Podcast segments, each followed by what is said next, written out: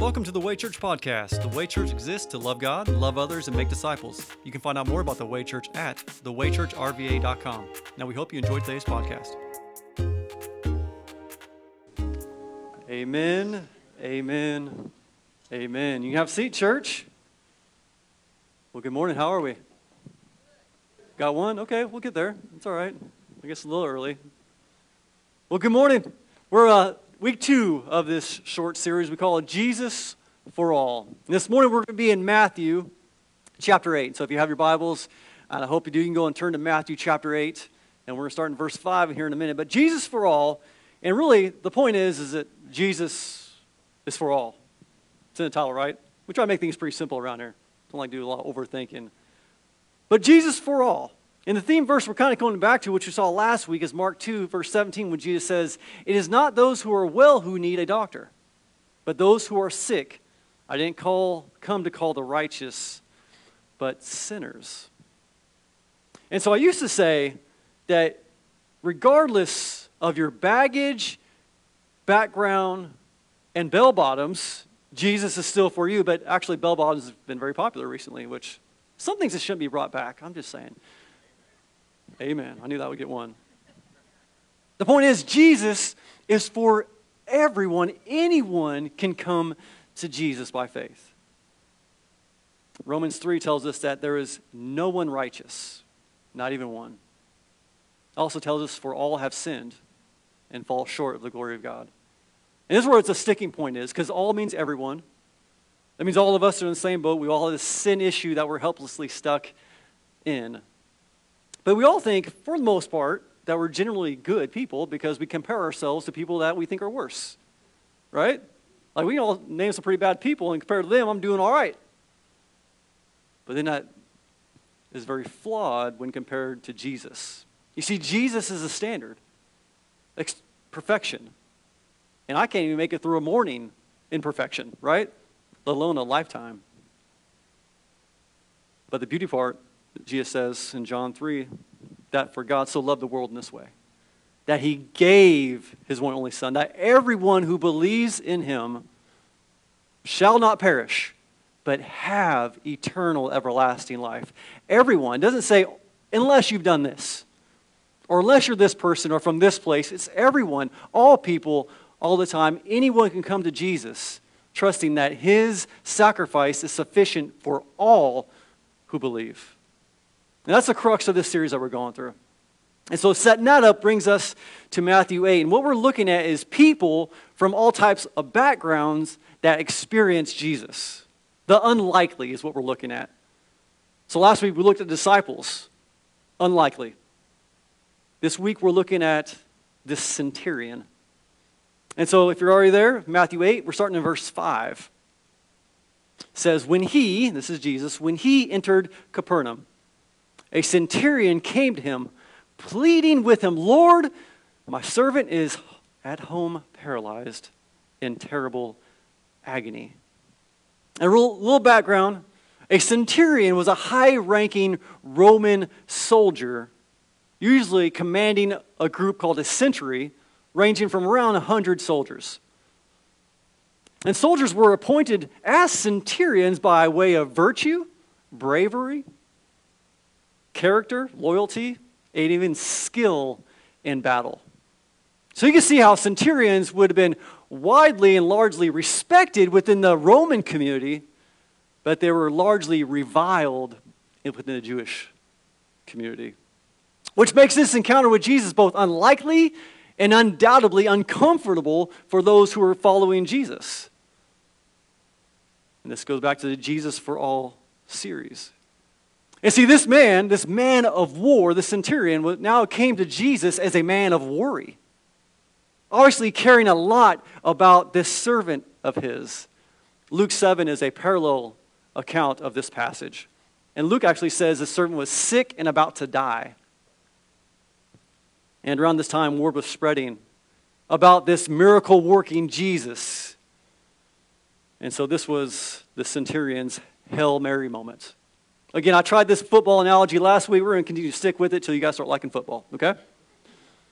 Hail Mary, right? The game is about to end. There's one last chance. You're on the 50 yard line. You just got to throw it deep and hope someone catches it from your team and scores a touchdown, right? Have you ever been there? In your walk with Jesus, in your walk in life? Last ditch effort? Nothing left to hope for? This is it. Well, this is where the centurion finds himself. Helplessness, helpless to help anybody. Expect this servant that he cared so much about. It's amazing how God will allow you, like he does this centurion, to become helpless in order to bring you to humility, which then produces faith, realizing, I can't do it. Whatever it is in your life, you have to come to the point where I cannot do it, which creates a call for help. And so this man does, he goes to Jesus. Jesus says in Matthew 23, Whoever exalts himself will be humbled, and whoever humbles himself will be exalted.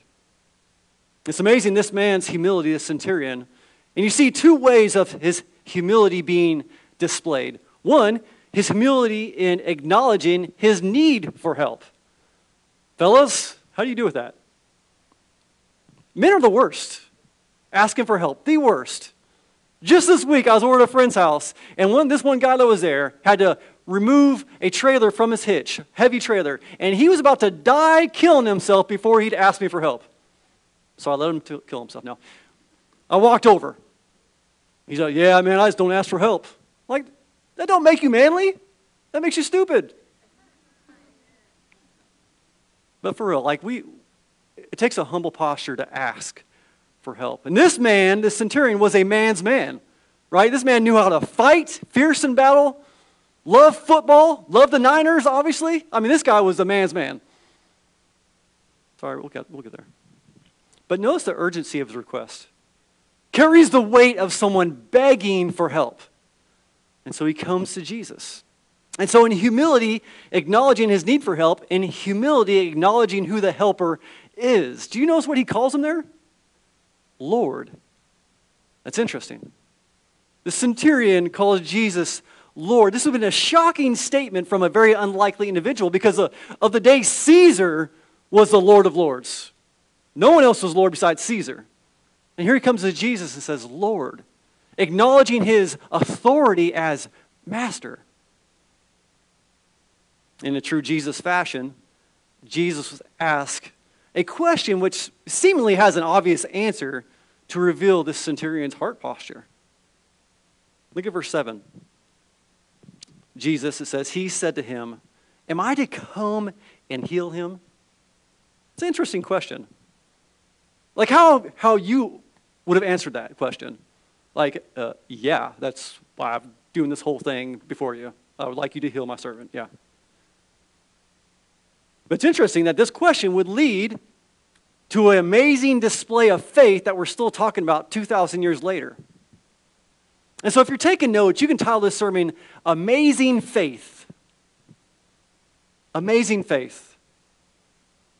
This question peeled back the layers to show the centurion's amazing faith. Look at verse 8. Lord, the centurion replied, I am not worthy to have you come under my roof. But just say the word, and my servant will be healed. I love this. One, this statement of humility I am not worthy. This is where we ought to come to when we recognize who Jesus is. Our unworthiness in comparison to Jesus' holiness. It reminds me of Isaiah 6. Isaiah chapter 6, Isaiah has this vision of God with these angelic beings called seraphim flying around God's throne. And they're crying out, Holy, holy, holy. Three is important. That complete holiness. I've heard it said, Holy, holier, holiest, right? And when Isaiah sees this vision, he's struck with God's holiness and his unworthiness, where he cries out, Woe is me, because I'm a man with unclean lips. When we encounter God's presence and his holiness, we see our neediness our incompleteness and our unworthiness. That's what the centurion's saying here. also the statement of authority he gives. He says, just say the word. You don't even need to come. You just say the word, and I know you can make it happen. Acknowledging that G- the power of Jesus' authority is not limited by his proximity. This is so key. Jesus has all power, all the authority. And so, those moments when we go through life and it feels like God is so distant, you're still not beyond his reach. And the situation you're in is not beyond his power. The centurion, as he acknowledges Jesus' authority, he knew authority well based on his own position of authority. Look at verse 9. He says, For I am too a man under authority, having soldiers under my command. I say to this one, Go, and he goes, and another one, Come, and he comes. And to my servant, Do this, and he does it. This is interesting. In this statement, the centurion is acknowledging two truths that we can't miss. Number one, his own allotted authority. It's a chain of command for those that have been in the military, right? That he has authority because of those over him. Allotted authority. So, really, he has no authority of himself. His authority comes from those over him. Many of you know before the Lord called me into full time ministry, I was a full time firefighter. And before, immediately before I came into full time ministry, I was the assistant fire chief at our fire station. And so I had authority. But really, I don't really have authority. Because where did my authority come from? The fire chief. So they feared the fire chief, so they listened to what I said, right? I don't have any authority. It came from those over me. So he was saying the same thing. I recognize authority because I have a lot of authority, but my authority isn't like your authority, is what he's getting at. So, number one, he recognized his a lot of authority. Number two, he recognized that Jesus has all authority. In Matthew 28 18, Jesus says, All authority has been given to me in heaven and on earth. That's a lot of places, right? That just about covers it. All authority everywhere. Colossians chapter 1 verse 16 in referencing Jesus specifically says for everything was created by him in heaven and on earth, the visible and invisible, whether thrones or dominions or rulers or authorities, all things have been created through him and for him.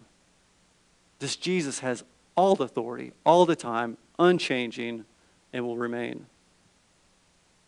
It's interesting in recognizing Jesus' power and authority. The centurion comes with his worries and his fears, humbling himself before Jesus, who he knows saves.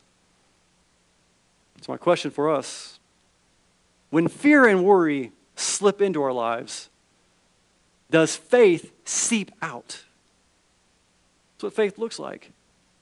When fear and worry slip in, does faith seep out. And faith, I mean, it's been twisted in many years now. Faith doesn't mean that you get what you want, but rather, God can give what He wills. I'll say that again, just so you don't miss that. Doesn't mean just because I ask for it, I get it. Just because I want it doesn't mean I'll receive it. Doesn't mean that you get what you want because I have faith. It means that God can give what He wills, and you recognize that He can do what He desires. And we trust Him. No matter if it looks different than what we'd hoped for, we trust Him. This is what John 5 14 really tells us. It says, This is the confidence that we have before Him. If we ask anything according to His will, He hears us. And if we know that He hears whatever we ask, we know that we have what we have asked for. So it's according to His will we pray and we seek and we trust. But what do we come with? Like, what do we pray to God for? Is, it, is anything too trivial? I would say no. I would say you come to Jesus with everything. I've heard it many times. Well, you know, God's too busy. You know, God doesn't care about this or that. He has other people who are doing worse things or need more help than I do. You need some help. This is trust. We all need some help. Let's be honest. But it's the relationship that we have with God as Father. Romans calls it Abba Father, right? Daddy. He desires for us to come to Him.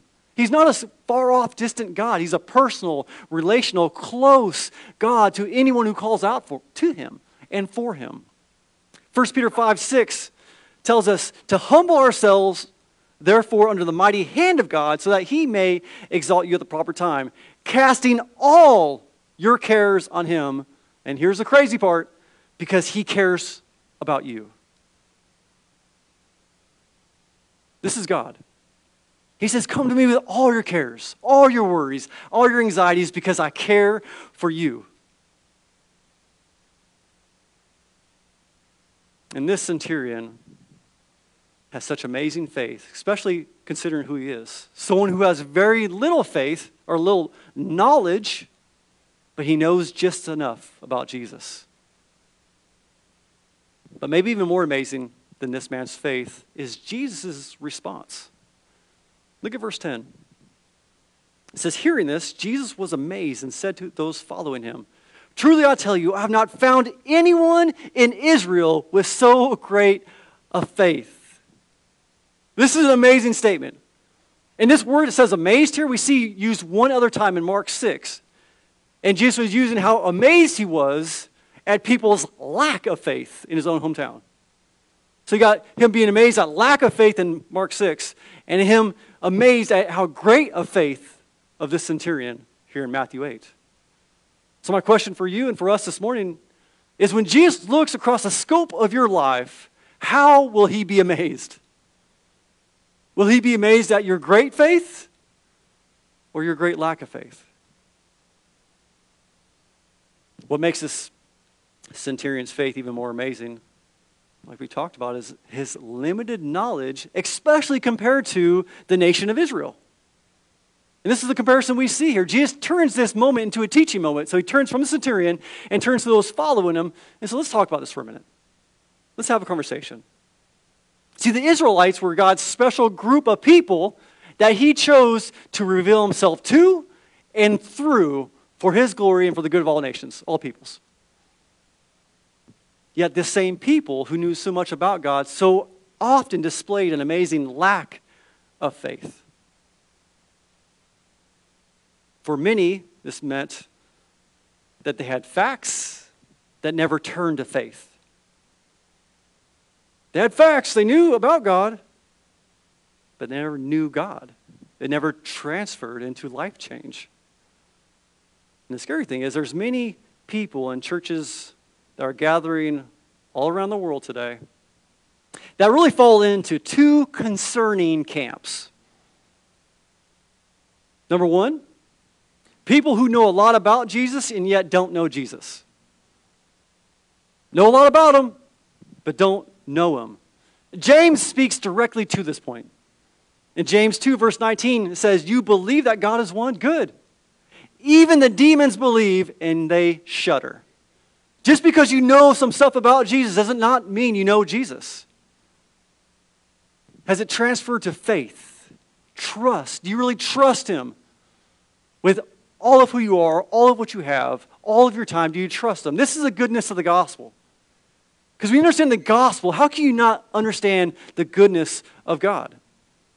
Meaning, God created all of us. Whether you believe it or not, I don't care. It doesn't, remain, doesn't change the truth that He did. God created you just as you are, perfectly, wonderfully made, yet you have this sin problem that has separated you from God. Me too. We've all born into the sinful condition that we've been separated from God. And to make things worse, we're helplessly stuck in it. But there's good news that God did something that we could not do.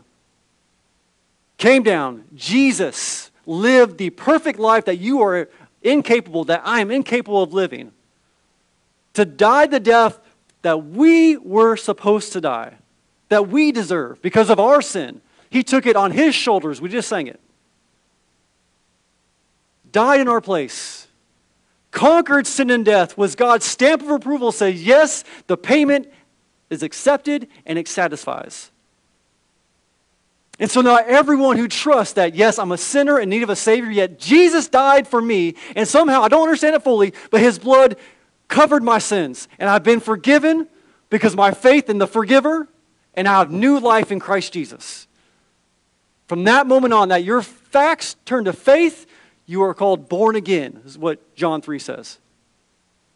New creation, a new life. That old person is no longer alive. You are now new in Christ Jesus, forgiven, redeemed, and now called a child of God. And it starts in the moment you believe and lasts forever. And yet, so many know this, and yet still don't accept it. I just don't, I don't understand. We make so many excuses. I'm going totally off notes, and this is always dangerous. Maybe here till, till, till 2 p.m. But it's amazing to me that we make so many excuses. Oh, now I got to stop having fun. Like God's some kind of no fun police. He created football. You gotta say more. He's not anti fun. But you just start liking more the things that he loves and hates the things he hates. The gospel's for everyone. My question is do you believe it? Or you just know something about it? Life change happens when you truly shift your faith from yourselves to your Savior. So, anyway, we have people around the world right now who know a lot of facts but have no faith. Number two, there's also people with genuine faith but are extremely fragile in their faith.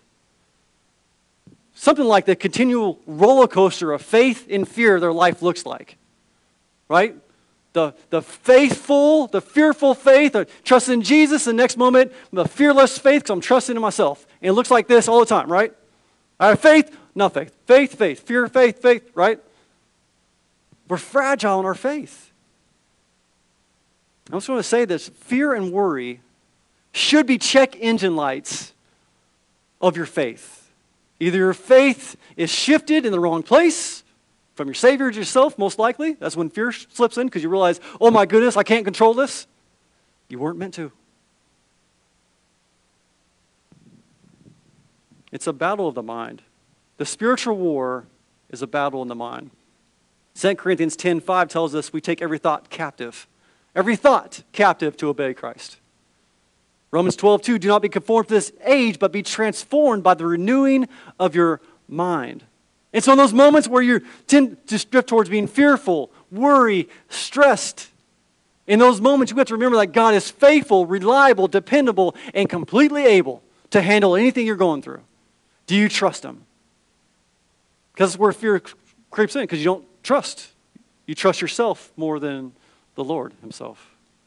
You know, it's amazing some weeks that when I'm studying and doing some research and this time that we have together, come across random things, things I never really desired to know. End up being pretty interesting. So there's this thing called a graveyard spiral for pilots that can find themselves in this very dangerous situation when flying. What this thing is, usually almost always happens at night or when the horizon is not visible when flying. You see what happens? They, they think they're going level winged. But in reality, they're slightly banked, either to the left or to the right, doesn't matter. But they don't realize it. But when they do realize, they sense something is off. The pilot feels like the problem is what they call a wings level descent. It means going straight but going down. That's what it feels like.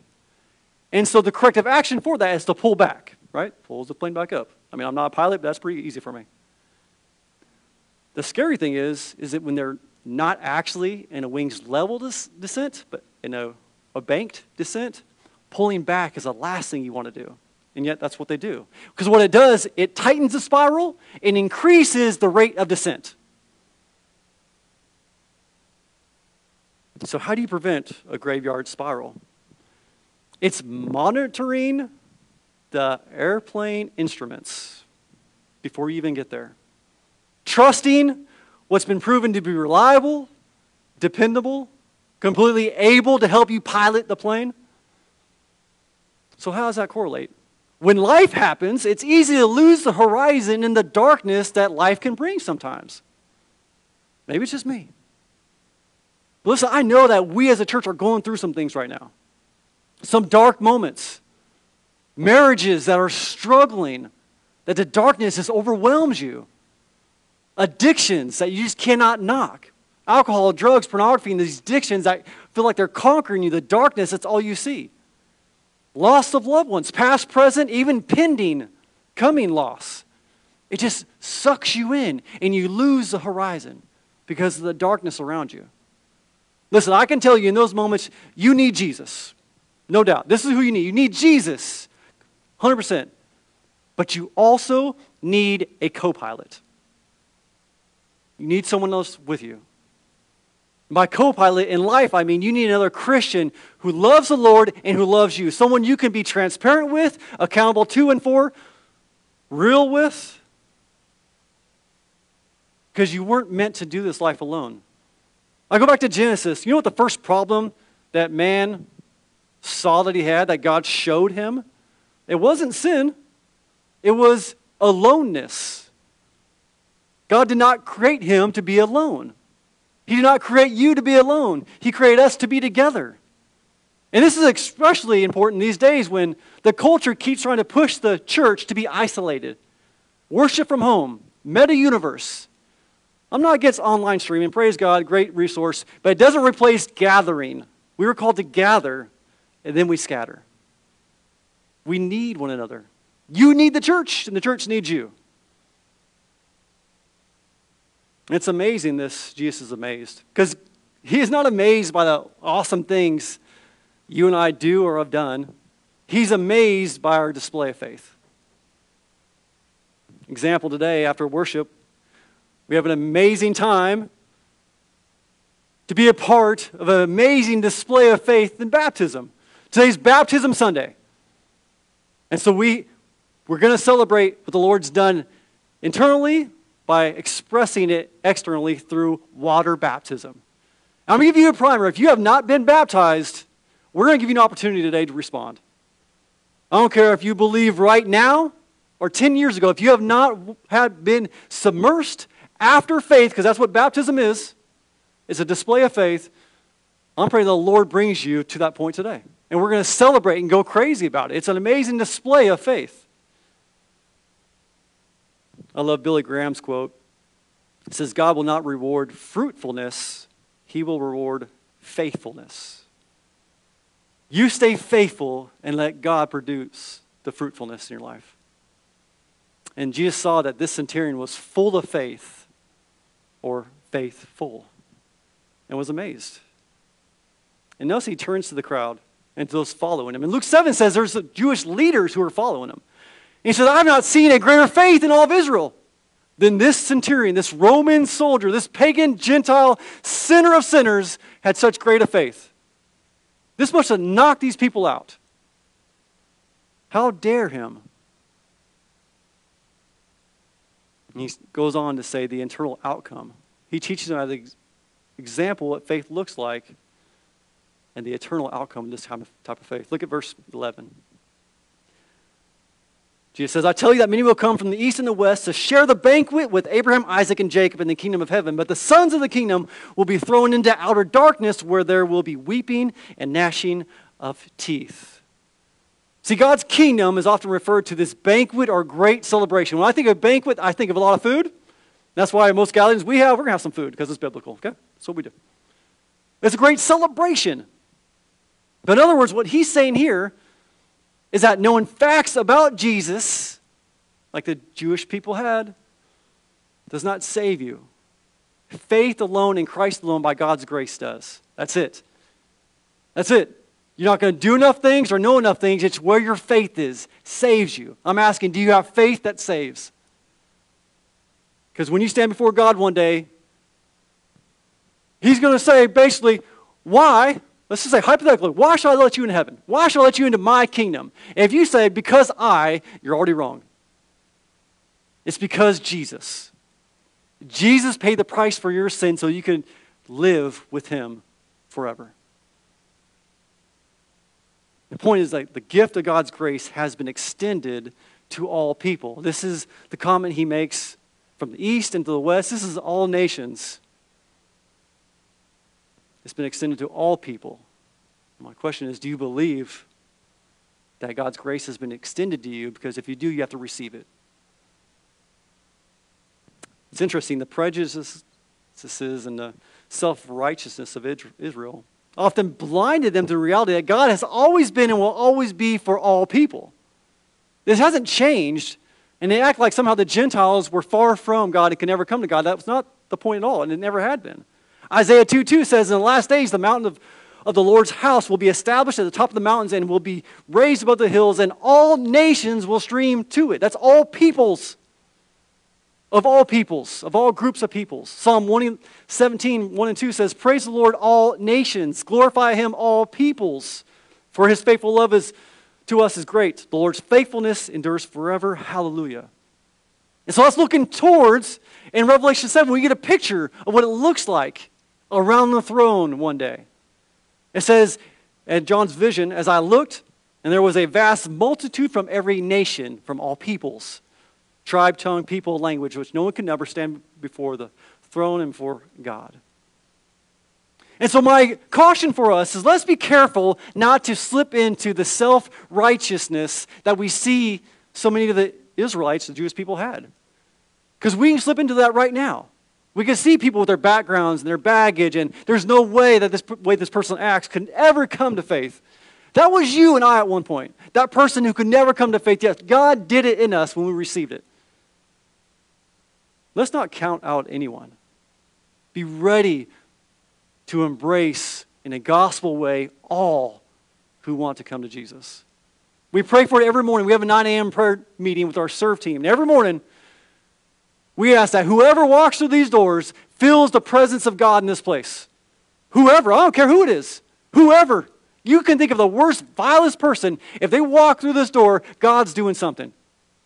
And let's be ready to warmly welcome them. And as we're sent out, because we're going to close with the commissioning like we do every Sunday, as we go into the, our communities and our workplaces, are we ready to encounter those that we think may be so far from God they're beyond his, beyond his reach? We need to know they're not. No one is beyond the reach of God's grace. And so he talks to, Jesus talks to those that are following, and then he turns his attention back to the, centurion. Finally, verse 13. It says, Jesus told the centurion, Go, as you have believed, let it be done for you. And his servant was healed at that very moment. This is amazing. As you have believed. See, this centurion came to Jesus knowing that he could heal, not knowing if he would, but trusted anyway. And yet, God did it. See, I think our faith sometimes, we're used to seeing God not move, I think. Because we miss so many times of God actually moving that all we see is things not happening. And it can get us to where our belief is so small.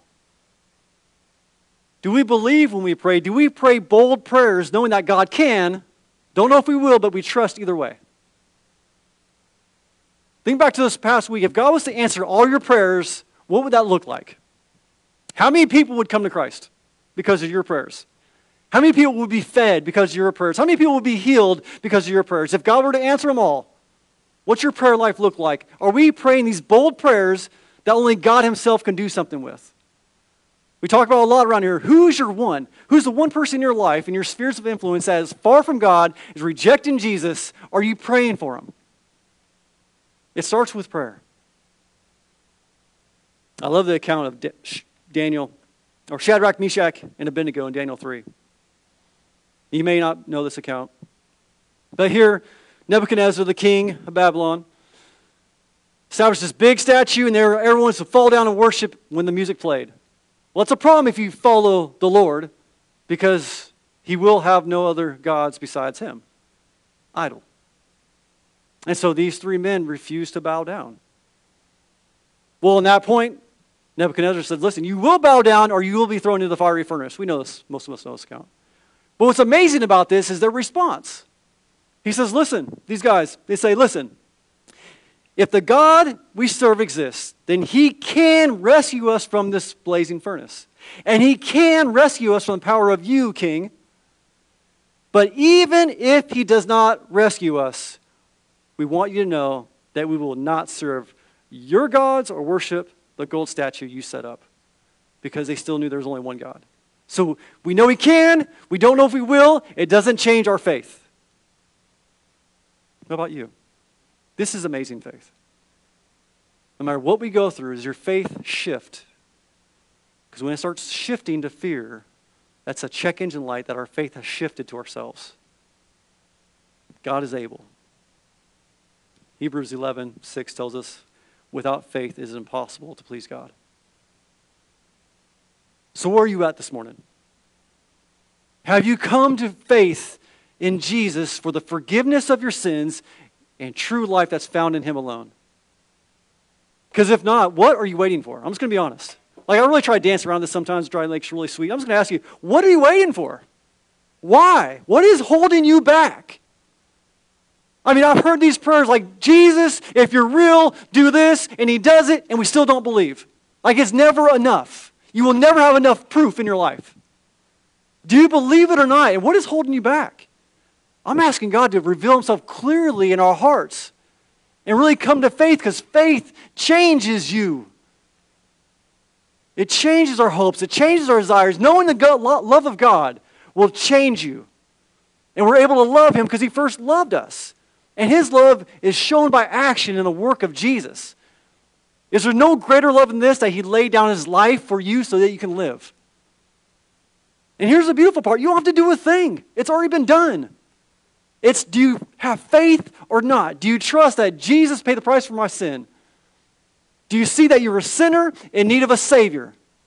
Then you come to Him with your sins, with your garbage, with your background. You can't clean yourself up enough. You come as you are and let Jesus do the rest. So I'm going to give you an opportunity to respond. I'm going to invite our band back up, and this is what we're going to do. I'm not going to call you up front. We're not going to do anything strange. But our band's going to come back up. I'm going to pray for us, and then we're going to sing. But as I pray, I'm just asking you to deal with what God is doing in your hearts right now. If He's revealing to you, I really don't have faith, but I want it. Well, that wanting is knowing that you can have it. And that's simply, God, I don't know how this works. This is you right where you are. But I see that I'm a sinner in need of a Savior. And I know that your sacrifice counted for me so that I could live with you. I believe it and I'm responding to it. This is what faith looks like. Have you ever put your faith in Jesus? I don't care how many times you've been in church throughout your life. Have you ever put your faith in Jesus? I don't care if you've even been baptized before and now you realize, man, I don't know if I actually had faith. I did not.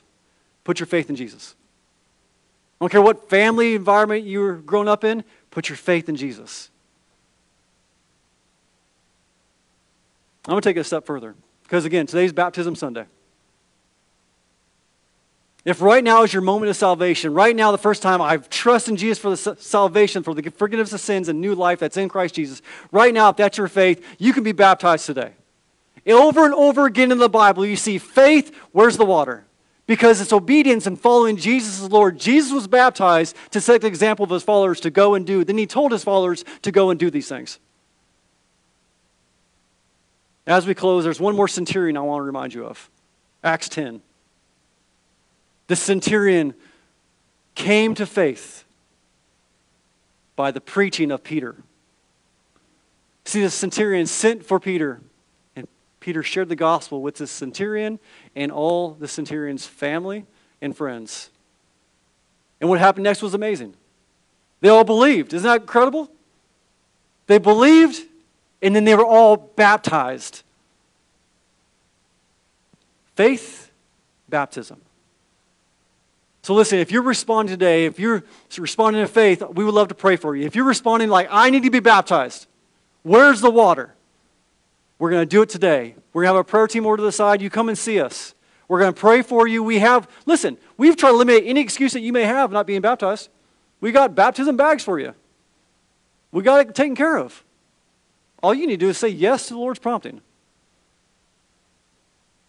You respond to what God's doing in your life. So I'm going to pray for us. We're going to respond. And as we respond, we're going to sing another song. And that may mean for you, you come pray with us during that song. Maybe you sit there and pray, just settle what Lord's doing in your life right there in your seat. Maybe you need to gather with someone around you and just pray together.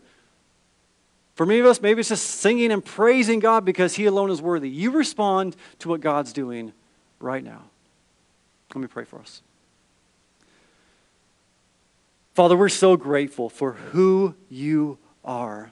What an amazing, amazing privilege it is to be known by you and to know you, Father. And Lord, right now I ask that you continue to remove these barriers that we put up in place to prevent us to coming to you in faith. Show us how faulty our faith has been and how much we need you. And how amazing your love is that you would pay the price for our sin. This, the price that we deserve to pay, the death that we deserved, you stepped in and saved us from and extended the gift of salvation, the gift of your grace, the gift of your love to all who would receive it, Lord. So right now I ask that many receive your amazing love.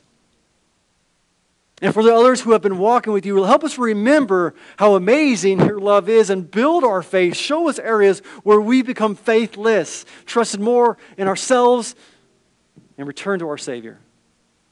Lord, restore our faith, build our faith, give us faith, because you are the author and perfecter of our faith. So we come to you and ask you to fill us with your Spirit, lead us by your Spirit, continue to remind us of your goodness, and your grace, Father, and change us. Continue to make us more in your image. Father, we thank you. Lord, move in us and help us to respond to what you're showing right now. We pray all this in the most powerful name, the name that is above every other name, that is the name of Jesus. Amen. Thank you for listening to the Way Church podcast. If you would like prayer or if you'd like to talk to someone about a personal relationship with Jesus, please contact us through our website at thewaychurchrva.com.